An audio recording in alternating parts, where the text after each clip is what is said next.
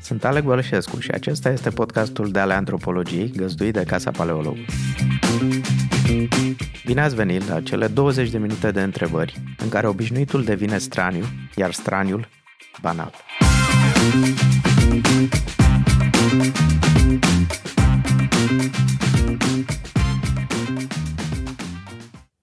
Bună ziua, bine v-am găsit astăzi. Stăm de vorbă cu domnul Radu Bumbăcea, filozof, o teză de doctorat proaspăt susținută la Universitatea din Leeds, pe tema eticii în literatură. Și tema podcastului de astăzi este ce învățăm din literatură. dacă, uh, dacă învățăm uh, valori etice sau nu. Uh, mă bucur foarte mult să, să-l am pe Radu alături de mine în acest podcast și aș vrea să încep cu o întrebare. Ce ai citit ultima dată literar? Mersi mult pentru invitație, în primul rând. Mă bucur foarte mult să fiu aici. Uh, ultima, ultimul roman pe care l-am, uh, l-am citit a fost uh, Ethan Frome de Edith Wharton. Uh, sunt un pic fan Edith Wharton. Uh, am, follow, am, am scris un pic despre ea și în teza mea de doctorat uh, și m-am gândit să mai citesc un roman de ea. Uh, și de-abia l-am terminat, cred, de o săptămână sau mai puțin. Da, de ce? De ce ești fan ea și... Uh, cred că în general sunt fan al romanului realist, să zicem, uh, de sfârșit de secol XIX, început de secol 20 uh, și îmi place foarte mult stilul, e foarte fluid, uh, ușor ironic, foarte ușor de citit, mi se pare mie. Uh, nu, asta nu înseamnă că scritorii care sunt mai greu de citit sunt neapărat mai, uh, mai răi. Câteodată tocmai invers. La unii scritori trebuie să muncești foarte mult, uh, dar satisfacția e pe măsură. Ea e și un, o scritoare cu care e ușor să te împrietenești, mi se pare. Mm-hmm. Cum te împrietenești cu scritorii? Cum faci? Care este procesul?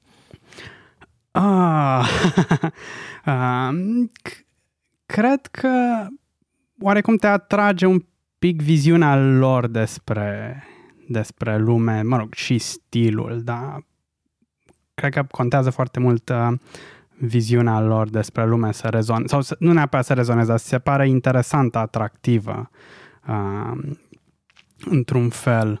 Uh, și, de fapt, uh, e chiar o carte care e destul de cunoscută în, uh, uh, lit, mă rog, în literatura anglosaxonă, se numește The Company We, We Keep, uh, a criticului literar Wayne Booth, uh, un tip american care nici de fapt nu știu dacă mai trăiește, în care uh, el argumenta că de fapt uh, citirea unei cărți poate să fie un fel de chiar asta, un fel de împrietenire cu scritorul. Uh, și câteodată poți să te enervezi pe el, că de fapt uh, aici și-a, și-a arătat cum să zic, o parte mai întunecată, uh, poți să-l critici în acest fel, poți să critici o carte aproape ca și când ai critica un prieten. Uh, și în felul ăsta el se îndepărta un pic de, uh, de critica foarte mult bazată pe stil, pe istorie literară și așa mai departe. Mm-hmm. Bun, câteva idei pe care le-ai, le-ai aruncat așa în două fraze. Cam multe. Aș vrea să mă întorc la epoca. Ai zis că este de sfârșit 19, suntem la început, nu, suntem deja aproape de sfârșitul primului sfert al uh, secolului 21. Ce este relevant din literatura secolului de sfârșit, de sfârșitului de secol XIX pentru tine? Ce ar fi relevant pentru un cititor mai puțin avizat, să zicem, în ale eticii?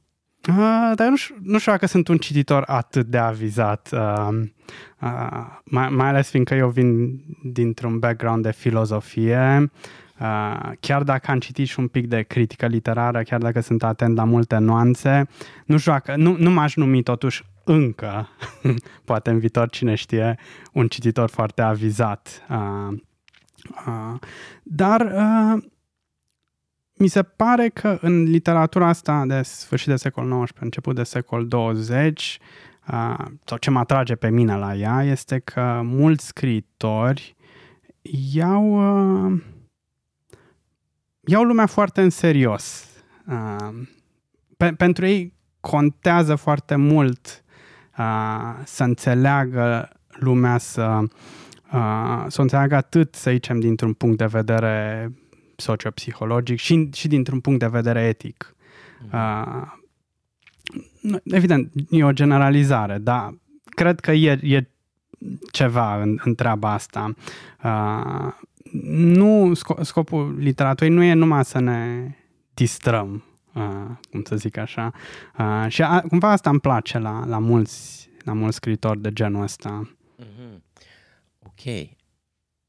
Cât e de relevant pentru, să zicem, un cititor neavizat uh, care vrea să citească un roman, cât e de relevant să uh, o literatură de acum 100 și 30-150 de ani. Uh, sunt lucruri perene, sunt uh, idei care rămân și sunt relevante. Se vorbește mult, de exemplu, acum despre o, o asemănare cumva sociopolitică între preajma primului război mondial și ce se întâmplă acum. Uh, putem învăța ceva din literatura uh, turn of the century. Uh, sigur că putem învăța. Nu știu dacă aș sunt, sunt poate un pic sceptic cu privire la ideea asta de valori perene care sunt de la 500 înainte de Hristos încoace, că nu, nu s-a schimbat nimic. Evident, uh, nu, nu, nu trebuie să, adică nu, nu mi se pare corect să abordăm uh, operele mai vechi cu un interes de, de anticar, cum ar fi, că hai să vedem cum era pe vremea aia. Ia uite, mama e cum era. uh, dar... Uh, era bine, era mai puțină lume, nu? Uh, da, uh, dar uh, mi se pare că pot uh, literatura sau, mă rog, și o, orice fel de produs uman, de artă, de cultură, îți pot deschide mintea la diferite moduri de a vedea lumea, diferite moduri de a-ți, uh, de a-ți păsa de lucruri, de a fi atașat de lucruri din, uh, din lume. Adică oamenii aia uh, aveau oarecum ușor alt tip de atașamente, poate, față de noi. Sau, mă rog, nu, Angajamente față de față alți de oameni. alți oameni, față de societatea în care trăiau, față de uh, pasiunile lor și așa mai departe. Uh, și uh, uh, mi se pare că a înțelege acele lucruri și a le lua în serios poate, ne, uh, ne poate deschide mintea destul de mult. Uh-huh. Pentru că ei nu uh, nici scritorii, nici uh, lumea pe care uh, o descriu nu sunt, uh, sunt, sunt, sunt lucruri foarte complexe, cu niște valori destul de complexe. Uh, și mi se pare important să, să înțelegem lucrurile astea.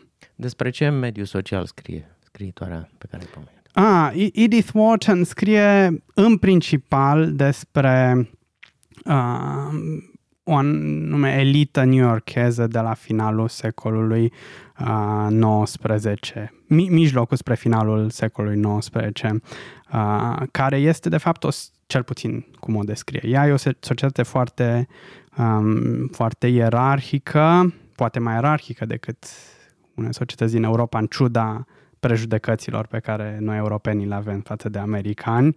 Uh, uh, oameni care, uh, cum ar zice ea, citez aproximativ, uh, constituia o lume ieroglifică Mhm. uh, în care lucrurile adevărate nu se spuneau și nici măcar nu se gândeau.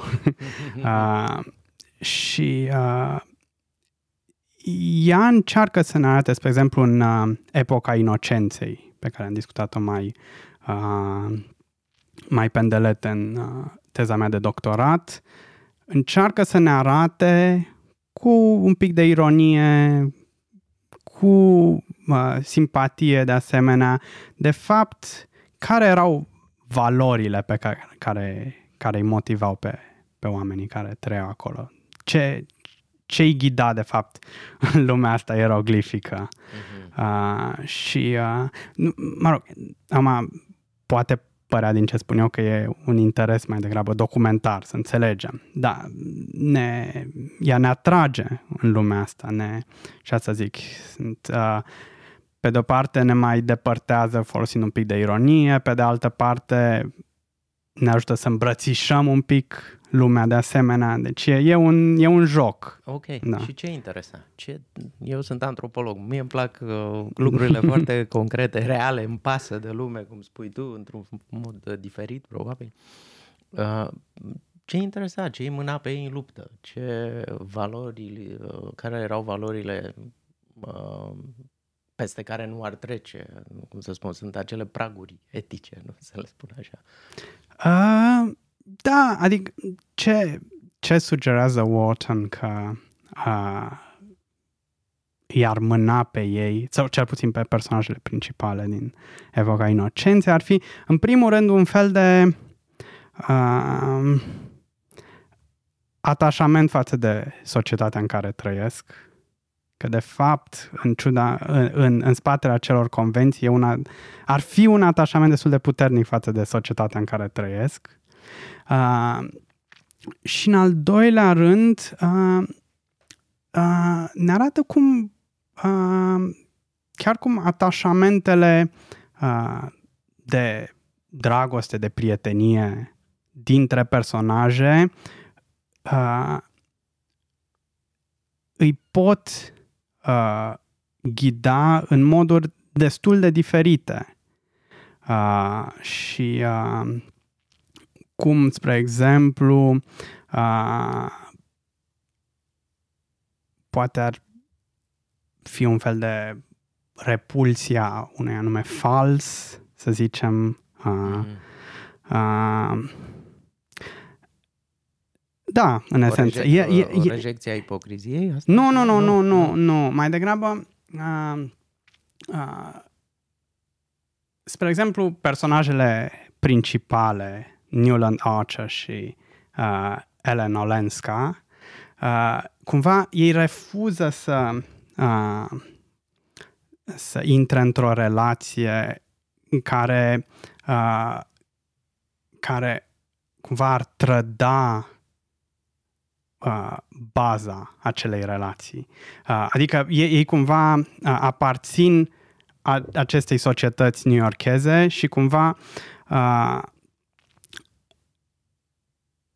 o relație între ei, pentru că el urma să fie că să se căsătorească și așa mai departe, ar fi uh, trata, ar, ar fi trădat atașamentul amândurora față de societatea în care trăiau. Mhm, Și față de e, e, valorile da, față de profesate. val- da, Mhm. e, e, e, o, e o dinamică foarte interesantă între relația dintre oameni uh, și re- cum interacționează cu uh, relația pe care toți o au față de societate. E, Acum Și am să da. încerc să te E, aduc e, în e, pace. e, e, da, da, da, da, e, e uh, dre- oarecum eu, eu tocmai eu, eu s- argumentez în teza mea că e, e foarte greu de explicat uh, ce se întâmplă fără a citi romanul. Ok.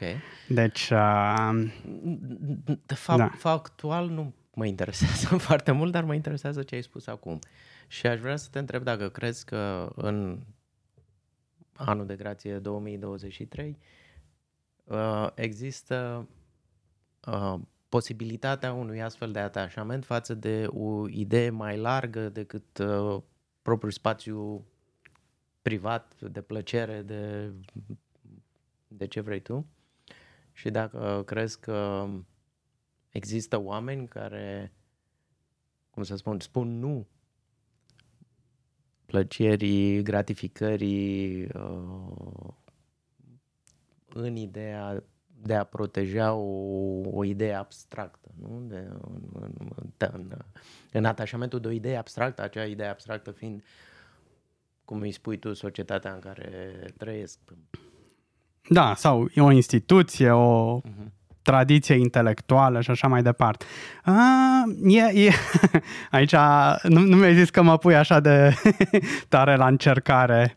A, mi se pare că da, e... Eu, eu sper că există, dar există o...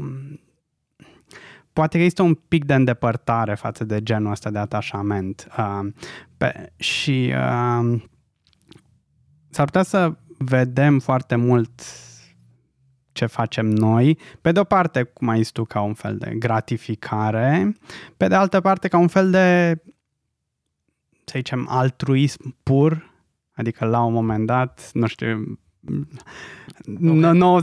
90% din timp îmi fac ce îmi place mie și 10% zic, hai totuși să îi ajut un pic și pe alții. Uh, și uh, fac ceva și pentru ceilalți, să zicem. Asta, asta poate să fie un mod de a gândi.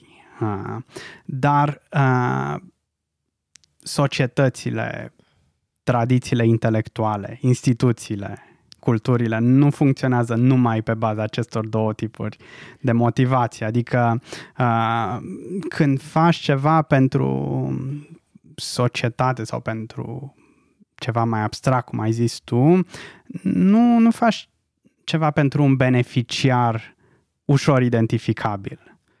De fapt, mai mult, lucrurile astea în general le facem împreună, cum ar fi. Și nu e clar cine cine sacrifică, cine beneficiază și așa mai departe.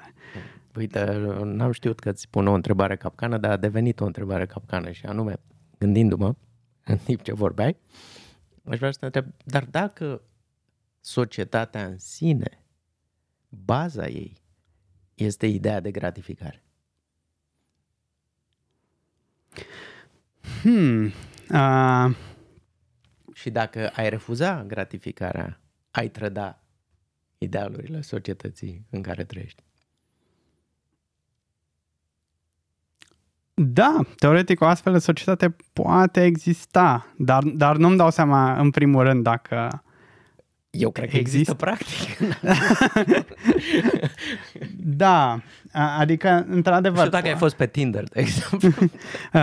într-adevăr, poate că hai să zicem, dacă nu, uh, dacă nu vrei să, uh, nu știu, poate, hai să zicem, să călătorești, asta e o chestie mai, uh, uh, dacă ți se pare că poate sunt lucruri, că poate ar trebui să ne abținem un pic câteodată din, uh, din a călători în diferite locuri, că de fapt locurile nu sunt neapărat pentru noi să ne bucurăm de ele, poți a fi un pic nu penalizat social, dar ești considerat, poți să fii considerat un pic mai de mâna a doua. Deci uh-huh. dinamica asta există un pic. Uh, sunt de acord. Dar uh, cred că totuși uh, oamenii încă acceptă că, cel puțin oficial, că nu asta e baza societății. acum, în momentul în care o să fie, nu știu ce o să, ce, ce o să mai... ne, ne revedem să mai continuăm mai să analizăm. Da, exact, discutăm, vedem ce da. se va întâmpla atunci, în, care, în momentul în care întregile structuri sociale, modalități de producție economică și de cunoaștere vor fi exclusiv îndreptate spre, sau în mare parte îndreptate spre gratificarea personală a individului. Uh, dacă tu zici că asta nu se întâmplă încă. Păi nu, nu, nu, nu, n-am zis că nu se întâmplă, am zis că într-un fel, uh, într-un fel, mă rog, ne prefacem totuși încă că nu există și poate din prefacerea asta poate mai, mai rezistă un pic structurile vechi, să zicem. Mm-hmm. Uh, ai, ai folosit un cuvânt care mie îmi place mult. Facem lucrurile chiar dacă ni se pare că le facem individual, le facem cumva împreună. Uh, crezi că există o, există o valoare etică în acest a fi împreună și e el uitat, trebuie reamintit? Uh... Uh, da, mie mi se pare că este, adică chiar foarte mare. Mi se pare că într-un fel asta e uh, ba, într-un fel baza uh, vieții multora dintre noi. Să zicem, atașamente pe care le avem față de persoane și față de structuri mai largi, să zicem, mai abstracte. Mă rog, orașul, uh, disciplina academică X, națiunea, Europa, nu știu ce.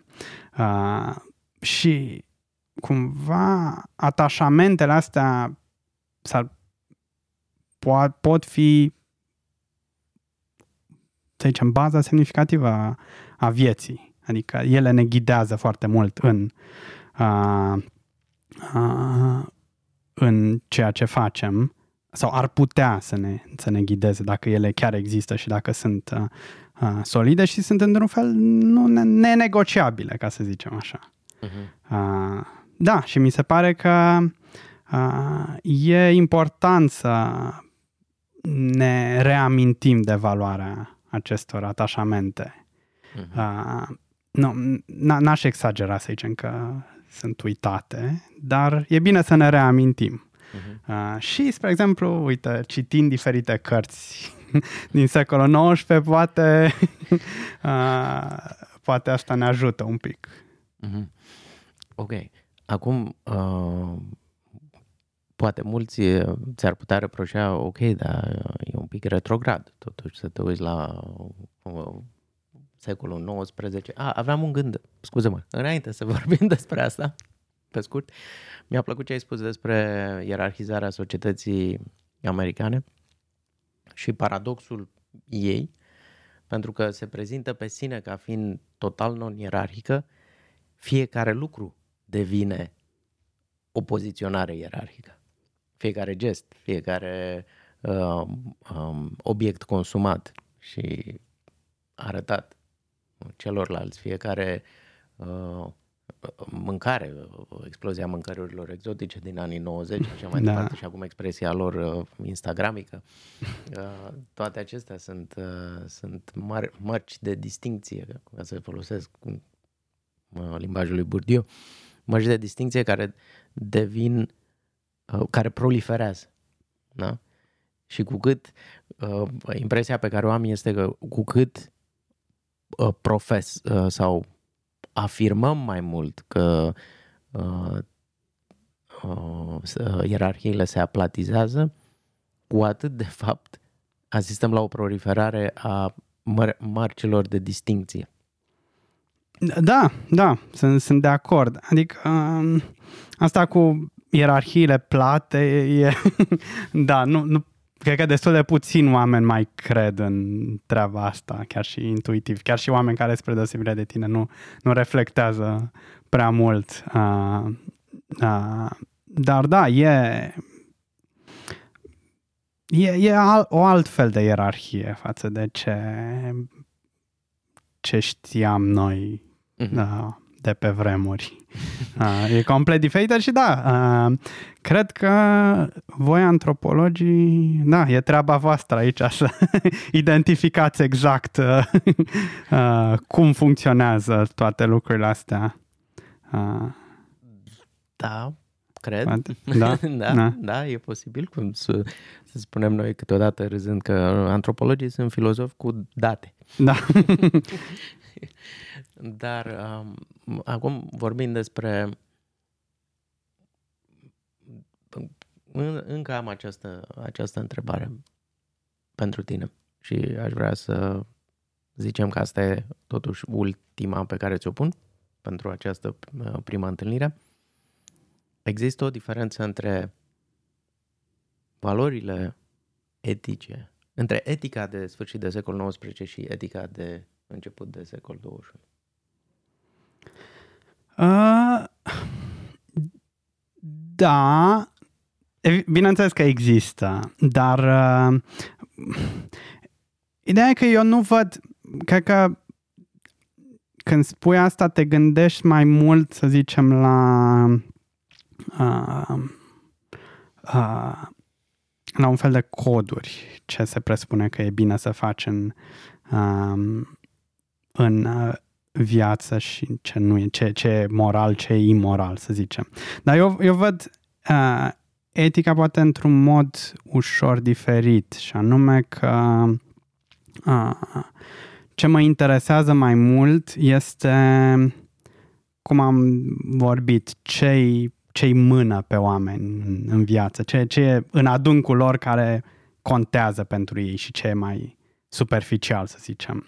Uh, și până la urmă asta mi se pare că ar trebui să uh, ne intereseze mai mult pe noi, să zicem, cei care avem un vag interes în filozofia morală. Uh, și uh, poate că în începutul secolului 21 sau în 2023 uh, sunt ușor alte lucruri care ne, uh, ne mânează uh, în viață. Dar asta nu înseamnă că cele care erau în secolul sfârșit de secol XIX, început de secol 20, nu au și ele valoarea lor și că nu putem învăța din ele. Uh, adică, ca, ca să facem o comparație, arta în secolul 21 e foarte diferită față de arta de sfârșit de secol XIX. Dar asta nu înseamnă că ca artist sau ca orice om interesat de artă, uh, nu ai nevoie să înțelegi, să apreciezi arta de sfârșit de secol XIX pentru a înțelege și a aprecia arta de azi. Poate că unii sunt, nu sunt de acord, dar... Uh, uh, Crezi că un personaj din într-una din cărțile pe care le-ai pomenit, crezi că dacă, să zicem, ar veni acum, uh, cât timp i-ar trebui ca să se ajusteze, dar înțelegi ce se întâmplă? Nu, nu vorbesc na, tehnologic, vorbesc din punct de vedere moral, etic și așa mai departe. Na, nu, nu, cred că n-ar înțelege. Dar asta e foarte speculativ. Senzația mea e că um, sunt multe lucruri care Uh, adică n-ar înțelege nici modul în care ne adresăm unul față de unul altuia. Uh, poate o anume, nici, nici adică ar, de, de la început ar avea probleme de înțeles. Uh, să zicem, informalitatea. Nu, ar, ar părea o chestie foarte ciudată. Absența oricărei, absența convențiilor sociale, să zicem, Traduse mă, nu, lingvistic. Da, traduse da. lingvistic, da. Uh, de, deja aici, cred că uh, uh, s-ar bloca un pic. Uh, și în plus sunt foarte multe... Uh, Adică Sunt foarte multe mistificări. Ar înțelege acțiunile. de ce facem unele lucruri care par, poate i-ar părea absurde sau chiar contra Uh, senzația mea e că nu foarte mult, dar uh, e, e foarte speculativ asta. Ideea e că uh, noi avem un avantaj față de ei și anume că noi suntem după. și știi cum e, când trece timpul există tot felul de reîncercări permanente de a reînțelege cum gândeau oamenii de mai de mult. Și uh, uh, având în vedere că, chiar dacă nu pe o scară mare, dar luc- lucrurile astea se întâmplă constant. Uh, uh, noi avem avantajul ăsta față de uh-huh. ei. Adică eu nu știu dacă noi înțelegem bine ce, cum gândeau ei. Poate că nu. Uh-huh. Uh, mă rog, aici ajungem și la întrebarea ce, înse- ce înseamnă a înțelege o persoană. Adică eu, eu nu știu dacă noi sau ne... O carte. Da, sau o carte, da. Dacă, ne, spre exemplu, ne dăm seama cam cum... Uh, cam ce fel de experiență, așa, pur și simplu experiență, cum Fenomenologic. Fenomenologic, da. Uh-huh. Cum, cum, ce, cum, care era experiența lor când se sculau dimineața? Era similară cu a noastră sau nu? E, e, e o întrebare foarte grea. Este foarte da. grea, e fascinantă de da, dreptul. Da, dar... dar mi se pare că sincer, cred că invers e, e și, și mai, mai greu, greu da. Îți dai seama, poate fac un, un, un podcast pe la 1900 toamna. Cum, cum putem să înțelegem pe cei din 2023? sau, sau e gaura temporală prea mare ca să-i mai înțelegem? Mm. Uh, mm, o idee dar bună. da. Da. O idee bună, uite, o să țin asta pentru un podcast viitor. Uh, cum i-am înțelege pe cei din 2150. Da, adică de- deja poate să zicem, uh, poți să te gândești că unii oameni mai în vârstă, mă rog, aici va, va, poate nu e chiar politic corect ce spun, nu, nu, nu, nu, nu-și înțeleg foarte bine nepoții, să zicem. Mhm. Adică vă, Cred vă, că nici vă, invers, nu? Da, nici, nici invers, dar, mă rog, nepoții se presupune că sunt imaturi. Adică mm. um, uh, uh, nu au ajuns încă la... Nu, nu au interesul de a-și înțelege bunici, să zicem. Uh, dar uh, ei, poate mulți văd că nepoții stau pe telefon, dau din deget ca să apară un filmuleț nou, dar nu e probabil nu e clar pentru ei ce, pentru mulți dintre ei exact care e care e poanta, cum ar fi. Uh-huh. Uh, acceptă ca un, un dat lucrurile astea și uh, asta e. Uh-huh. Și ce să mai vorbim de înțelegerea celor de la 1900 față de uh, uh-huh. fenomenul ăsta de, de tip TikTok. Uh, da, nu știu. Rămâne da. să discutăm tu, tu, tu, alt da. podcast, însă uh, ce aș vrea să te întreb este, pentru că tot am vorbit și vorbim despre literatură și cum ne ajută ea.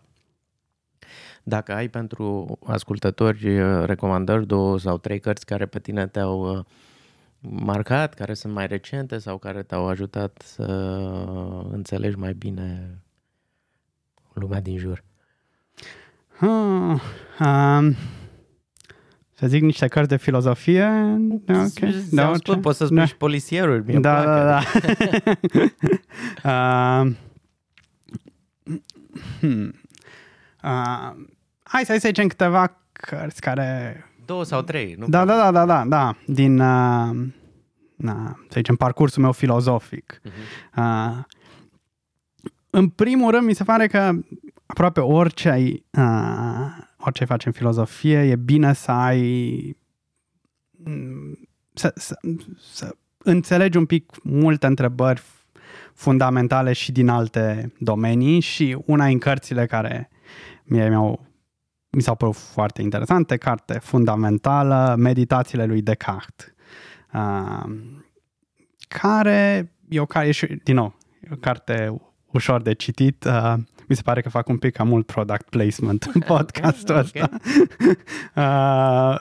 uh, uh, și care pur și simplu te învață și să gândești, adică încercând să înțelegi ce a vrut să zică omul ăsta, uh, începi să gândești cu mintea ta. Mm. Deci uh, e uh, uh, e o carte pe care e bine ca orice filozof să o înțeleagă.